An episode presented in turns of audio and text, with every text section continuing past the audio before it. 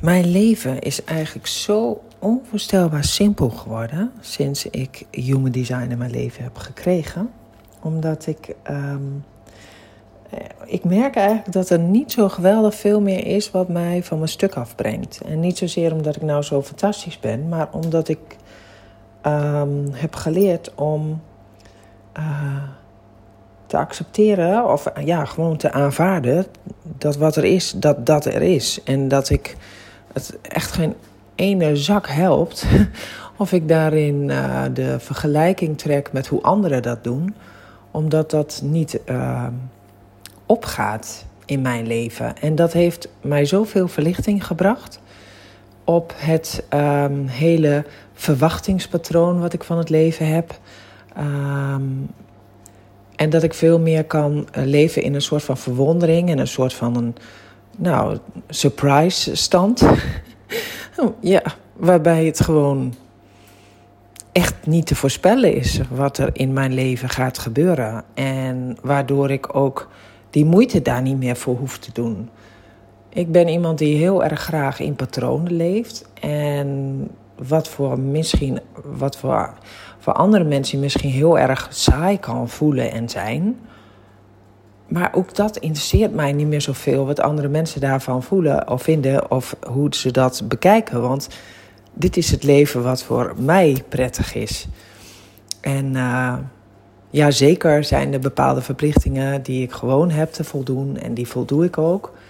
Uh, maar omdat die verplichtingen die zich uh, aan mij presenteren, bijna allemaal ook verplichtingen zijn waar ik plezier in heb, voelt het niet meer als verplichtingen.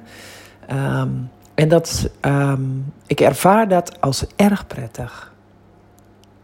En dan, dan, dan, dan wordt het ook echt simpeler. Dan wordt het leven echt simpeler en minder heftig. En um, ik, ik ben dus ook echt in staat om dingen die mij niet interesseren, gewoon van me af te laten glijden. Omdat het echt iets is wat ik meteen merk in mijn systeem dat het me in een soort van uh, niet zelf brengt. Doordat ik heel druk ben met vragen en antwoorden die er voor mij helemaal niet te doen.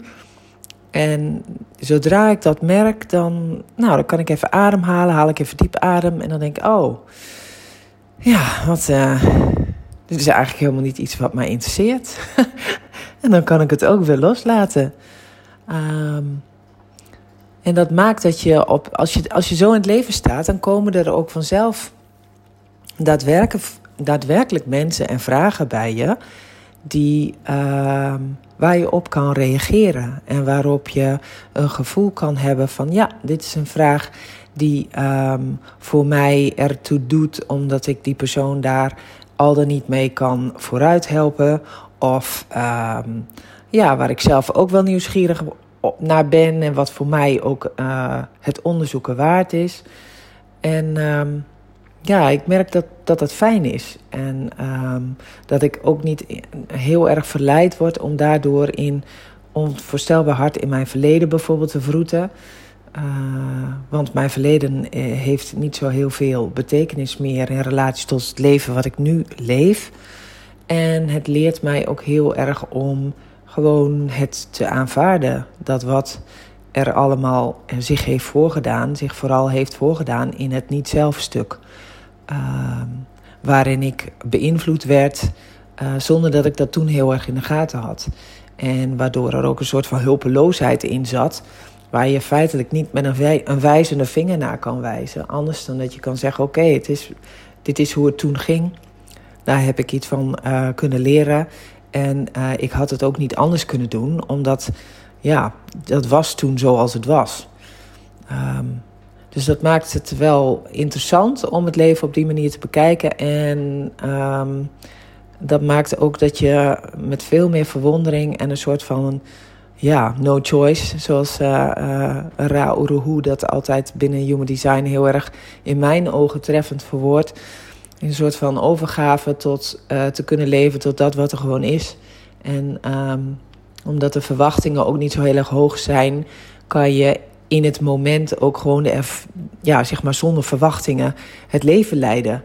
En uh, dan blijkt achteraf wel of dat de moeite waard was of niet.